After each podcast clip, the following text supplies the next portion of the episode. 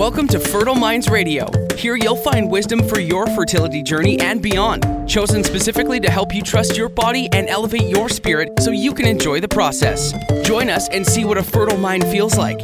Now, your host, Hillary Talbot Rowland.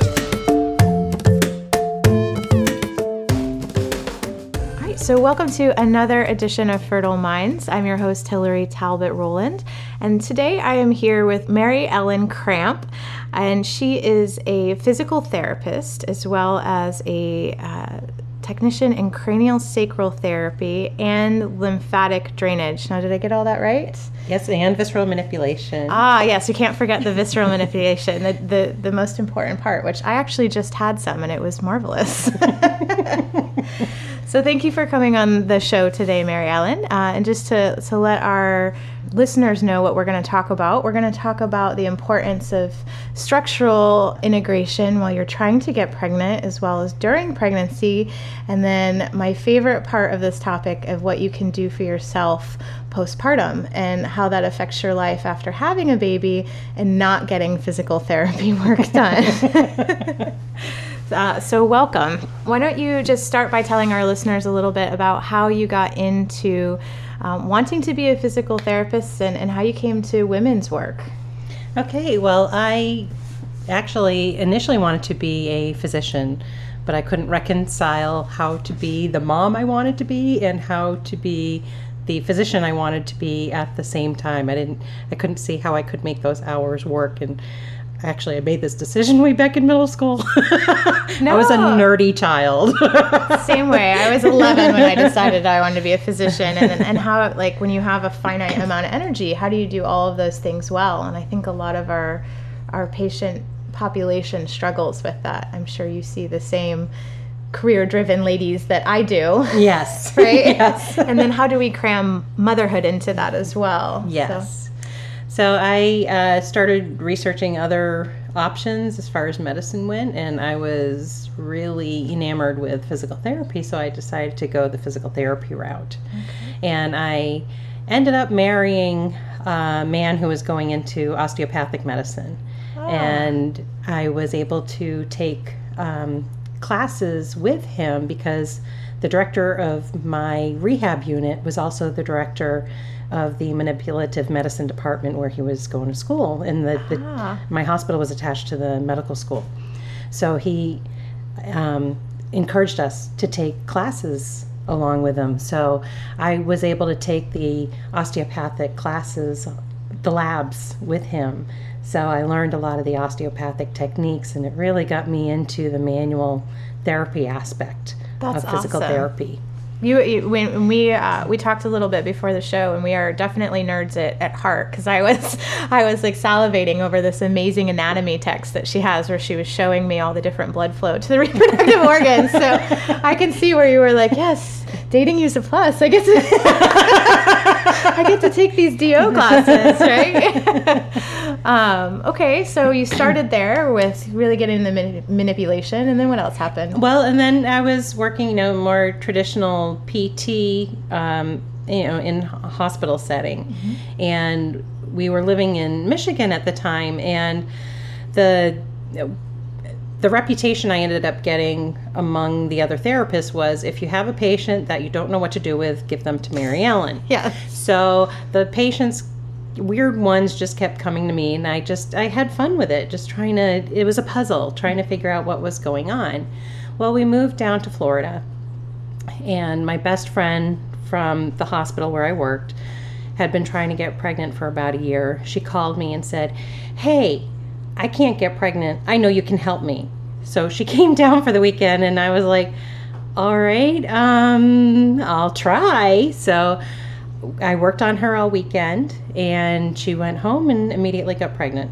That's awesome. So, so I, it got me thinking, like, wow, this is really cool. I mean, this could really, you know, be important. Mm-hmm. So I decided when I was working on my doctorate to make it into a, a, research study design.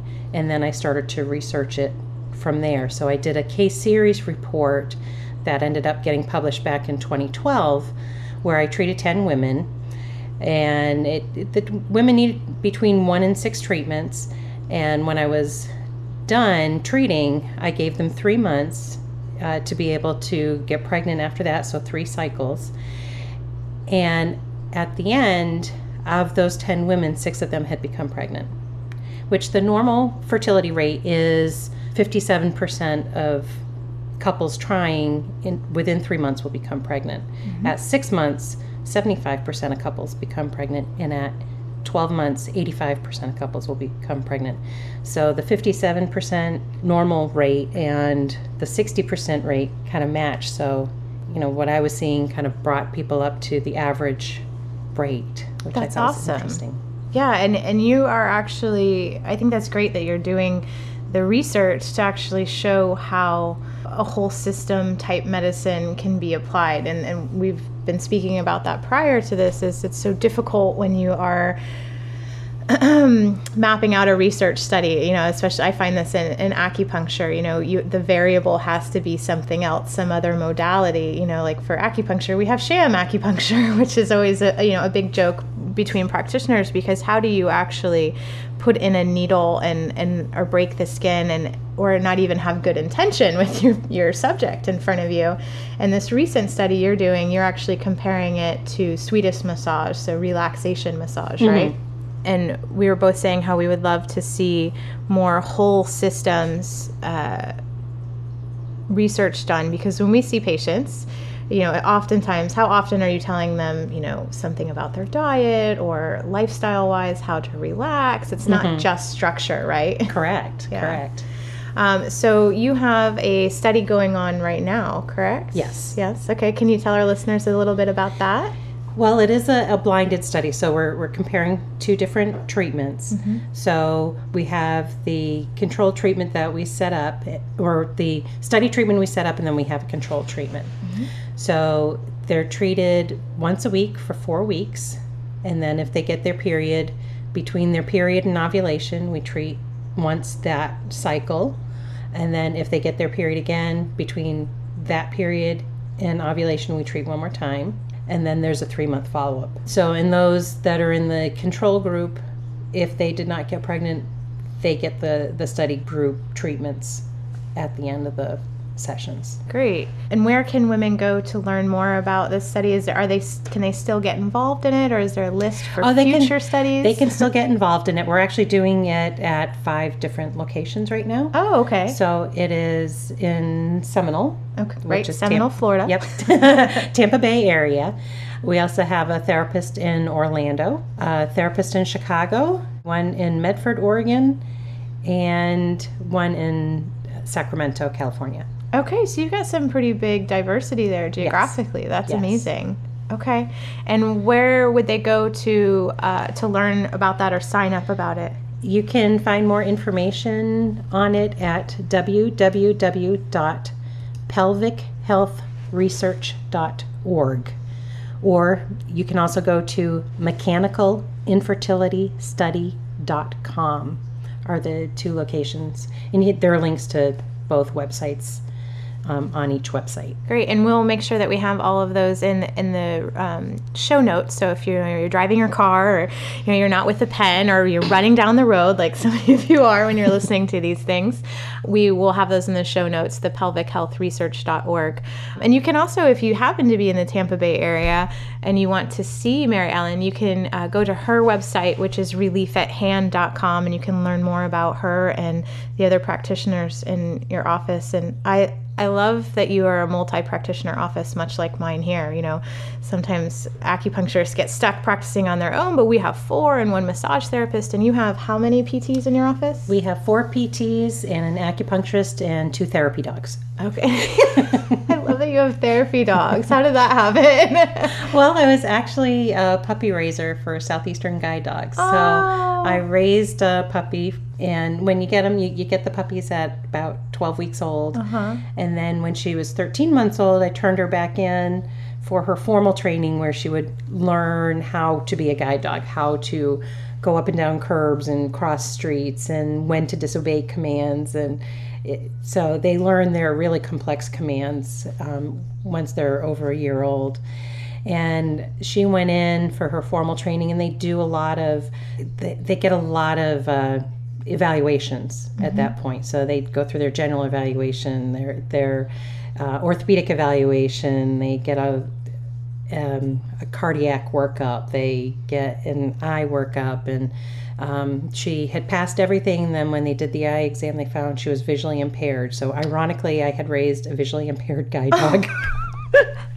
So they dismissed her from the program, and I got her back, and uh, we repeated the cycle a second time, and uh, we got him back as well. Although he was a breeder for the program for a year and a, or yeah, for a year and a half, he was a breeder. So now they're both just therapy dogs in the office. So you were just meant to have those dogs then, right? And and how awesome that you know. I think sometimes when you go to a new practitioner, there's a lot of nervousness. At least in at least in my business, right? Mm-hmm. People yeah. coming for acupuncture, so many have to get over their fears, and you know, and that's part of why our practice is designed as a home.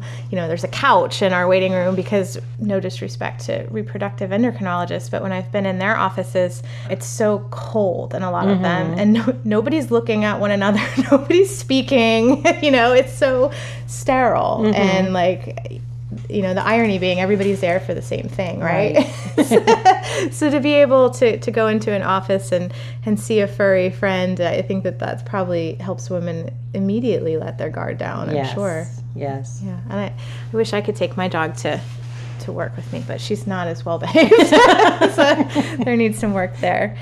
So let's talk about pt a little bit and kind of the connotation that people have around pt because you know i think you know even for myself being in this industry when i think about it you know i go back to my roots in exercise physiology and i think about like you know athletic trainers and do this exercise. And what i just experienced with you was so so different. It was so gentle yet i could feel the releases happening in my uterus and my ovaries like tmi for you guys. But she's barely touching my my pelvis and my hips and I can feel things releasing that I've been trying to release for six months in my yoga practice. So, explain to uh, the listener what a, a PT session for infertility might be like. Okay. So um, I know most people are going to think, well, PT is either massage or it is exercise. And this is quite different because this looks at um, everything from a more system standpoint. So I like to look at the skeletal system. So someone coming in for infertility, I want to see, well, is your pelvis stable? Is your pelvis even? Is one side really stuck and the other side really loose? Or are both sides stuck? Are they wonkadoodle or are they, you know, nice and even? I want that pelvic bowl to be a nice bowl and not some uh, work of art. Abstract work of art tilted to Yes. the side, right? So I'll I'll use the um, muscles to help realign the the bones of the pelvis. So that's step one. And step two, um, I'll look for trigger points where you know where are the muscles and ligaments around the pelvis holding things kind of in an awkward position. So I'll I'll treat those. And all the treatments are super gentle. It's not like I'm going in with my elbow and and noogie the crap out of things. What I like to tell people is that these treatments, what I'm doing is acting like a catalyst to get the body to release itself. Mm-hmm. So I'm just doing the setup and informing the body, hey, we've got an issue here. And the body goes, oh, and does its own pattern to do what it needs to to release that. So all I'm doing is a setup for most things and letting the and just monitoring and feeling when the body's releasing it. So once I've aligned the the pelvis itself, then I go and I check all of the ligaments that surround and support the uterus because those ligaments attach to the front and the pubic bone, to the back, all the way to the sacrum. So, a lot of women who experience back pain with their periods, mm-hmm. those uterosacral ligaments are often tight. There are also ligaments that attach the uterus to the sides of the pelvis. So, I'm mobilizing all that. So, there's nice mobility in there. And if you, you know, are extra nerdy and you want to look in an anatomy book, the blood flow to the uterus goes through all that connective tissue.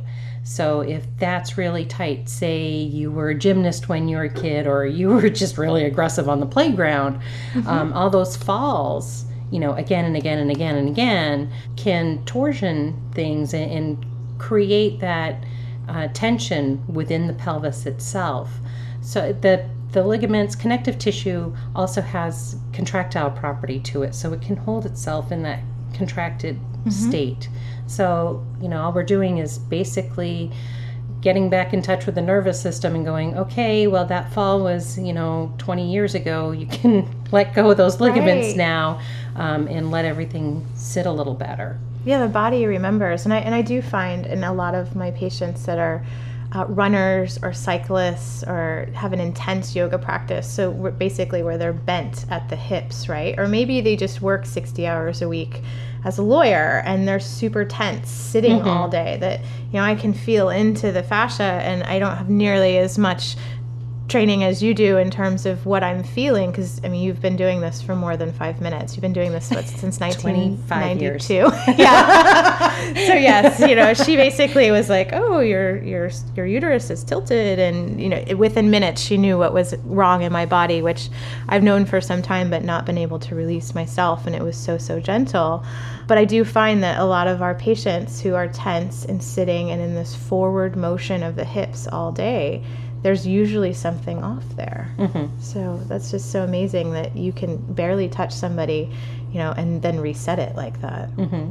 And then you do do what's the second step after that? Okay, and, and after that's released, then I will also look at the lymphatic and vascular systems and see what sort of tension is within those systems where you have arteries bringing the blood out to the cells. The veins are bringing back 90% of what the arteries brought out, and the lymphatic system picks up that last 10%. So, the lymphatic system is picking up uh, the excess fluid from what the cells are leaking out. They're le- uh, picking it's picking up waste products from what those cells are leaking out. Anything that's too large to dis- diffuse through the membrane of the venous capillary.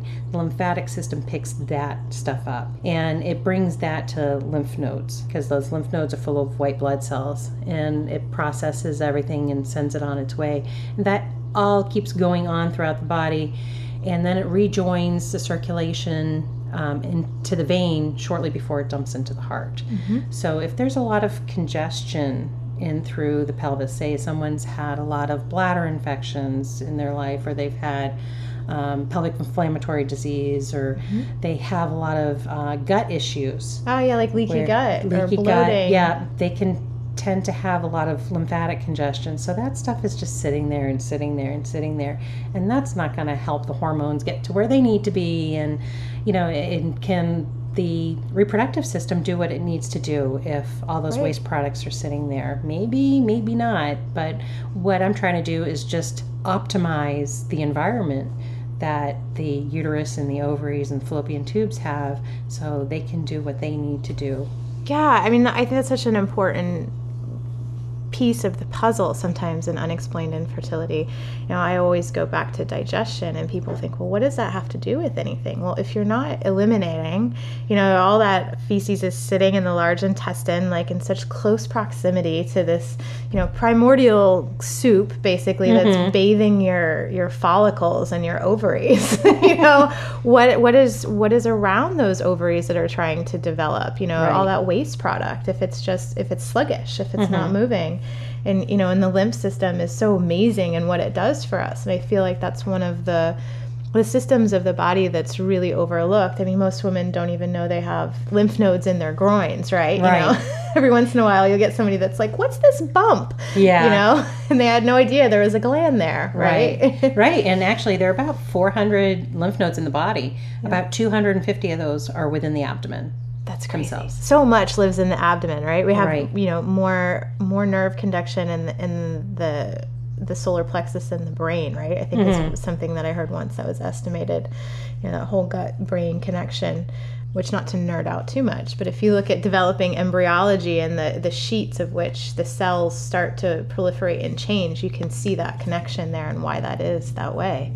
So definitely all connected and that, you know, connected through the fascia, which is another thing that people don't take into consideration, you know, this fascia being like one giant piece throughout right. your body, right? Right. And Mary Ellen was showing me these pictures of just how the how the fascia is all kind of intimately connected around the rectum and the the uterus um, and in the bladder. and the bladder, yeah, and how if you've got one piece of fascia sticking somewhere in the pelvis or a holding pattern from that say that fall you took 20 years ago right? Yeah. Or that car accident that mm-hmm. jarred you right? Um, or really uncomfortable birth that you had right. the first time around and everything's stuck and hasn't been released how it's occluding blood flow is just absolutely fascinating. So i love the work that you're doing. Um, do you treat women during pregnancy? I do. Okay. I do. Uh, that's a, another study I want to be doing is okay. um, treating women usually around week 36 or so, treating mm-hmm. the pelvic floors to help prevent uh, birth trauma. Oh, okay. So making sure that there aren't a bunch of trigger points within the pelvic floor and that the ligaments um, the sacrotuberous and sacrospinous ligaments attach the sacrum to the rest of the pelvis and when those are really tight, you know, they may not allow the pelvis to open up the way it needs to for that birth. Right. So I um, my one of my next studies, which I'm actively trying to set up, is to uh, do those treatments prior to childbirth. I in such an amazing difference of what that can do. I've seen that in women and and just doing what I call uh, labor prep treatments yes. for women, getting them ready. You know, everything from, you know, we look at the structure, but, you know, a lot of what we're doing in, in acupuncture around birth too is looking at the emotional side of things, right? The, you know, the, the possible fear around birth. But um, I do see, and just, and having been a doula and, you know, being at a couple dozen births, there's a big difference in the women that have had some work a month or two prior to that delivery and are really kind of in touch with what their body's doing and don't have any painful trigger points, I, they have a much easier ability to, to really kind of open, which is this, this beautiful thing that you see the human body do during birth. That's just uh, not like anything else I've ever seen. And then, so do people come to you weekly at 36 weeks until they give birth, or how often? Does it just depend well, I, on the person? It depends on the person. Yeah. Um, because it, if I can assess them and treat them, and everything's beautifully open in that first treatment, then that's all we need. Okay. But some need two or three treatments in order to be able to open everything well. I love that. You guys, Mary Ellen's the real deal. She just treats what she sees in the individual. There's no crazy protocol of you must come 40 times. right? Which happens. Yeah, I don't I don't want to waste my time. I don't want to waste your time. Exactly. Right. You've got when a lot done, of stuff to do, especially before that baby comes, right? Yes, exactly. Exactly. okay, so now let's get into this part of the segment about postpartum is kind of the the whole reason that I found you because I, I, was talking uh, with a, a, Mayan abdominal massage therapist, Jennifer Pohl, in our area, who I absolutely love and, and go to. And we were talking about the, the differences postpartum in our country and other countries. And I, am sure if you are on Facebook at some point, you saw the thread that went viral of a, a cooch coach in France, right? you know, and and and this idea that the pelvic floor needs to be restored after you give birth, right?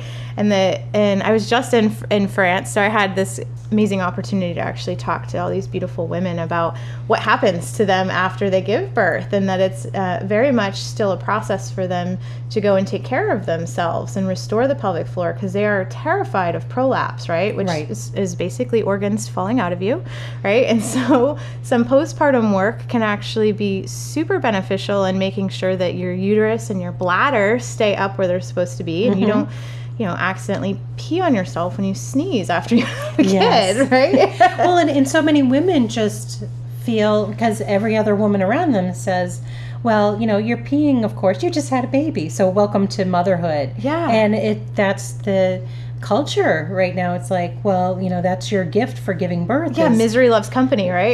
right you know welcome to motherhood and then you know on tv what do you see but okay there's this commercial for poise pads and i want to scream every time i see one of those commercials it's like ooh you know i'm free i can do all this stuff now because i've got either depends or poise and i can and you're walking time bomb for a UTI with sitting there, especially in Florida heat, right? yeah or a yeast infection Yeah, you know that like make that nice The other fun thing of being a woman in a hot, moist climate, right? Yes. but no, those can be treated. That's easily treated, especially stress incontinence. Uh-huh. You know, when you pee, when you laugh, sneeze, cough, run, those types of things. It usually only takes two, three treatments and you're you're continent again. So it's uh, that is um, you know something easily easily correctable. So postpartum, you know, women, some women have trouble accessing their abs again. Some have like this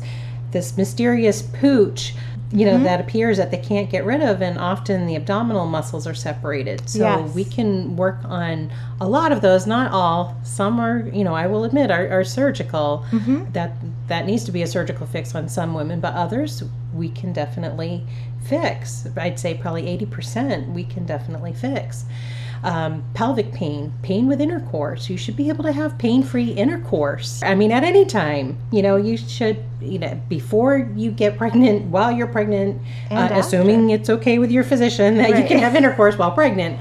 But it shouldn't hurt with penetration. It shouldn't hurt with deep penetration. Um, shouldn't hurt with varying positions. And not only should it not hurt, it should be pleasurable. You know, it goes beyond just not hurting. You know, you should be able to have an orgasm and such.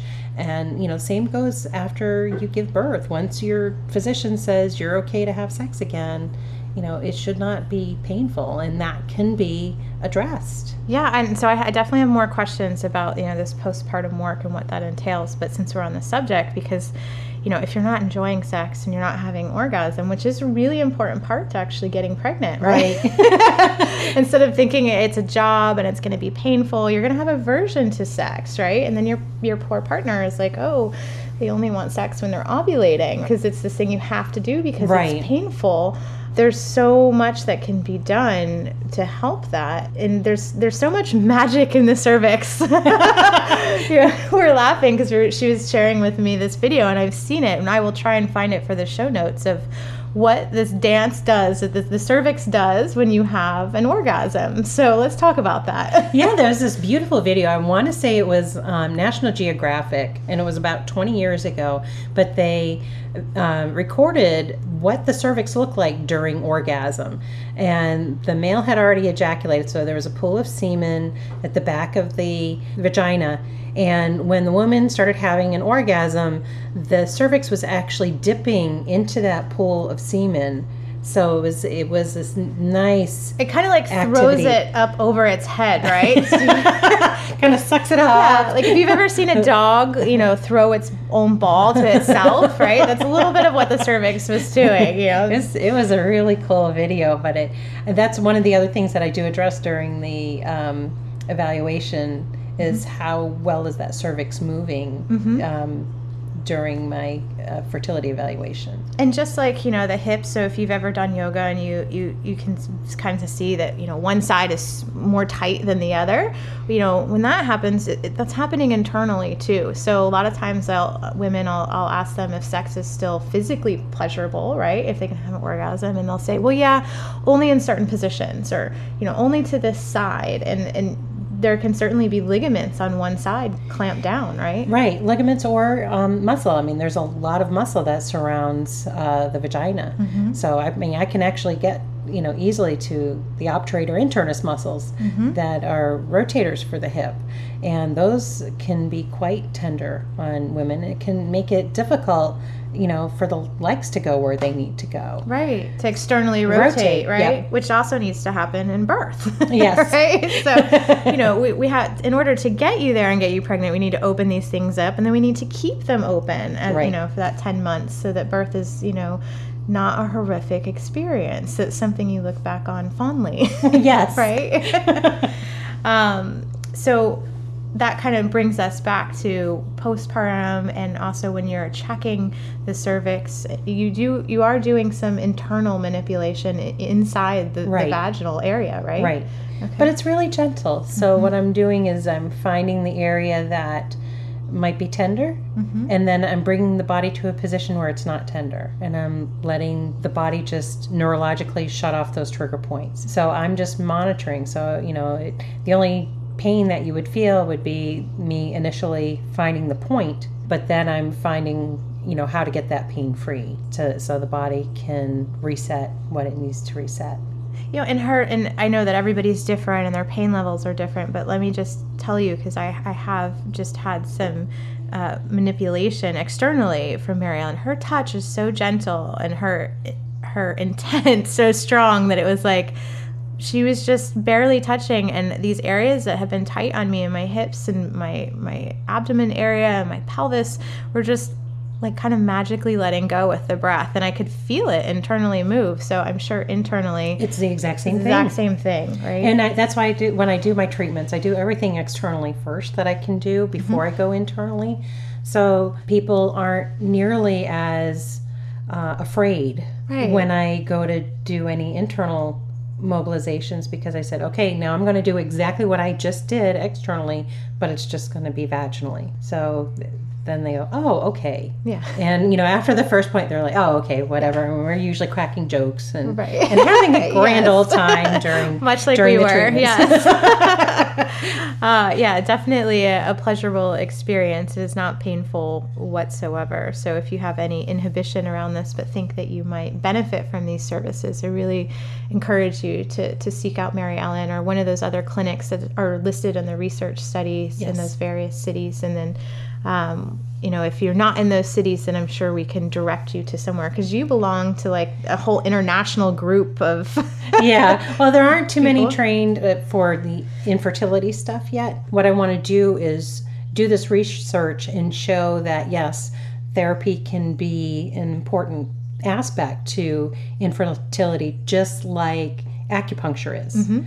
So I want to show, hey, yes, this is a viable treatment option and then once I can show that with research, then I want to teach it to any therapist that wants to learn it. But I'm not at that point yet to be able to just demonstrate, hey, yes, this is, you know, this is a great technique for fertility. But other therapists, I mean, we, as far as treatment for pelvic pain, bladder, bowel, sexual dysfunction, um, yes, there are pelvic, uh, pelvic PTs worldwide that okay. can help with those issues. And you're you're part of a an international group of yes. um, what's the exact term? Oh, uh, uh, well, in the United States we're physical therapists, but physios. Physiotherapists, yes, yes. Global pelvic physios. yeah, and we were talking about some of the differences in the other countries. Can you just kind of highlight that for our listeners so that they understand that, you know, we are really behind in our postpartum care. yeah. Well, in um,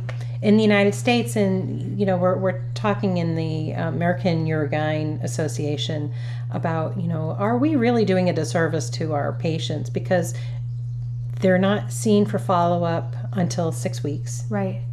And that's with OB, and then you know, you're lucky if you're told to do some Kegels at that point. Yeah, I feel like that's if you get that K word, then you've been seen and treated, and you're, you know, you should be doing them in the car on the way home, and you're fine, right? Yeah, that's all you need to do. Exactly.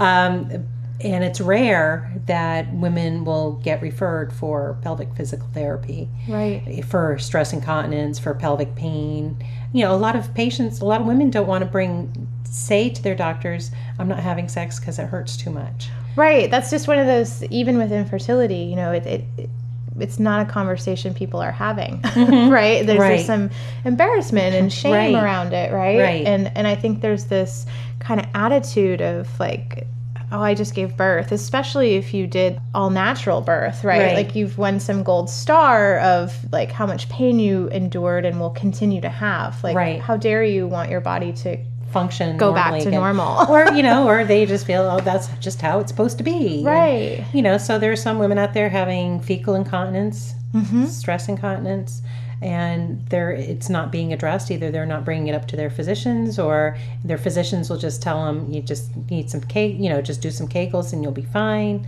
Some physicians are better and they'll refer to therapy um, but that's not the norm. And in france women have a set number of visits to yeah and it starts really soon right Yes, I want to say within a week. yeah that's after. that was the consensus when i was asking women there they were like kind of horrified to, to hear that we didn't do that At all. yeah yeah they were like well how do you how do you get everything back up where it's supposed to be you know and and i think sometimes we just think of our bodies as armor right that everything Mm-hmm. stays in one place and you know when you get pregnant your organs start shifting like moments as soon as it starts you know receiving all that hormone right Mm-hmm. Right. and so what does it do you know for 10 months it's shifting and moving and then you have a birth and god forbid if you have a traumatic birth Right. right, you know or a c-section or something Right. like that now how often how close to post c-section do you, will you see women Um, as soon as they'll get to me. I mean, Yeah. okay, so somebody in the hospital has a total knee or total hip replacement. So they have their total hip done at seven o'clock in the morning. PT's in their room at two o'clock in the afternoon. this is true this is very Why? true Why do I have to wait until that person is six weeks postpartum to Right. treat them for a C-section? Yeah, and I and I think there's probably so much damage that could be minimized in that 1st Mm-hmm. six weeks before going home and and developing these like weird holding patterns with Right. the baby and how you're gonna lie down because exactly. everything's uncomfortable post surgically. Yeah, I, we need you to advocate for that too, right? Let's Right. need you to train the world so that there's enough of you to be in every hospital post birth, right? exactly, exactly. no pressure. yeah and um, the research shows the fascial research shows that the sooner you can start getting everything mobilized normally after um, a trauma you know whether it be surgical or you know just pregnancy you know, normal birth like that um, as soon as you can get everything the sooner you can get everything mobilized the better everything is yeah, it's one of those interventions that need to happen sooner than later. And, you know, if you are pregnant uh, or you're thinking about becoming pregnant or you're a new mom and you're out there and you're listening, please don't take this approach that your baby needs 24 hours of your time and you can't possibly leave the house for yourself to do any type of self care. Because the sooner you get back into that self care, the sooner you start feeling like yourself. You're happier when you're not in pain. yes. You're sleeping better. Your, you know your bowels are moving better. And when mama's happy everybody's happy including your partner. So it's really important to to make those appointments. And i will i will sometimes encourage pregnant women to make a postpartum appointment even before they go into birth. Like and mm-hmm. they you know they they arrange care with you know a mom that's going to be there or their partner and so that they can actually break away from the house right away to kind of start gaining their independence back and and, and really their body. Because some women i think after pregnancy i feel like they just divorce themselves yeah exactly. from their body as if it's it served its purpose and now it's done and it's all about the breasts now right? Yeah. Okay, so that was a lot of information for all of our listeners. I do want to ask you what is your favorite case study that you've ever worked on where you saw just crazy success and that's one of the touchstones that you go back to that just keep you going? I know there's probably a lot. so Wow. asking for one is is Well, I guess that you know my friend Carrie that I had treated Yeah. initially, who kind of set me on this path where, you know, I really had to think about what was going on with her because I hadn't done this treatment on anyone before, but I figured out how to do it, and she was one she had ridden horses. Ah. She had showed horses when she was younger, and she had fallen, you know, been thrown off the horse multiple times. And when I had um, worked on her sacrum, you know, when I went to assess her sacrum, it was, it, it did not move. It, there was a lot of problems, and it was those uterosacral ligaments that were really, really tight on her. So I mobilized all of that, and she was the one who, you know, came down for a weekend. I treated her. She went home, got pregnant, and that, you know, was, I guess, one of those cases that just made me go, wow. Yeah, look what this medicine can Could do. do. Yeah. Yeah. awesome. Awesome. All right, and then my, my last question for you. So, all those women that are out there um, trying to get pregnant, because you do see so many of those women, what's your one piece of advice for them? My one piece of advice. I know you have a lot, a ton of advice, um, but you, if you could tell them one thing that they can do right now for themselves, what would that be? Oh my gosh. Well, you know, I guess most women just know that Western medicine route. Well, you know, I'm not getting pregnant, so then I'm going to do um, Clomid, and then I'm going to do IUI, and then I'm going to do IVF. And, you know, there's so much more to, than just Western medicine. And, uh, you know, I've learned how important acupuncture is for um, some women, and and for others, what I do is extremely important. And for others, Hillary can treat them or I can treat them for eons, and we'd still never get them pregnant because they needed that IVF. Right. So it's you, you got to do what you personally need to do in order to become pregnant if you're struggling. And um, there's also, you know, mind body um, issues with, with some. So it's, I mean, whenever some woman comes to me, it's mm-hmm. an entire person walking through the door. So I try to kind of assess them and see, you know, where do they need to be treated treated and sometimes it's me, sometimes it's not. You you really have to find what is truly right for you. Yeah, and that But means keep everything exploring open. everything, right? And having good therapists like Mary Ellen that are willing to refer to others when they see a problem that maybe is not at the top of their skill set, right? Mhm, Where you know exactly. they can they can see it's there, but they know they know that person that you need to see, and and you know we're not passing you off when that happens. We we want what you want, right? Right. We want that take home happy healthy baby Yeah. and you know we've got a whole army sometimes of women that you know magical healers you know that that can help you and, and sometimes it is western medicine right but um, you brought up such an important part just there of, that i didn't ask you about but that is trauma so many women having you know physical or sexual trauma at some point in their life and how that can sometimes be a physical block right, Right. or you know from from holding patterns Right. of how we hold the body or an energetic block not only to getting pregnant but especially to having um, a pleasurable birth right Right. And so can you just say you know maybe have you seen that in your work of how there's been past trauma and certain places are tight in the pelvis Yeah, absolutely. Um, with some women that I've treated who have been abused in the past, yeah, I'll be working on the pelvic floor and I can feel this tension, and the tension is not releasing, it's not releasing, it's not releasing. And um, being able to open up about that trauma and getting that aspect of it addressed is critical for the physical block right to let go. flow yeah Right, right. But I'm not the person to address that emotional aspect of it. So Mm-hmm. I need to refer those usually need to refer those people to to get that emotional right and, you know, with a therapist or but it, it yeah. will block yep. the physical aspect absolutely. And I, and I do see some women who have done their work they've gone to therapy they've done the emdr and it's Mm-hmm. like you know they did the exercises for the head and the heart but it's still lodged in the fascia. Yep. Yeah yeah and i see those too where they've done all that emotional yeah. and now we can clear the physical. Right it's that So last it's- little piece. Yep.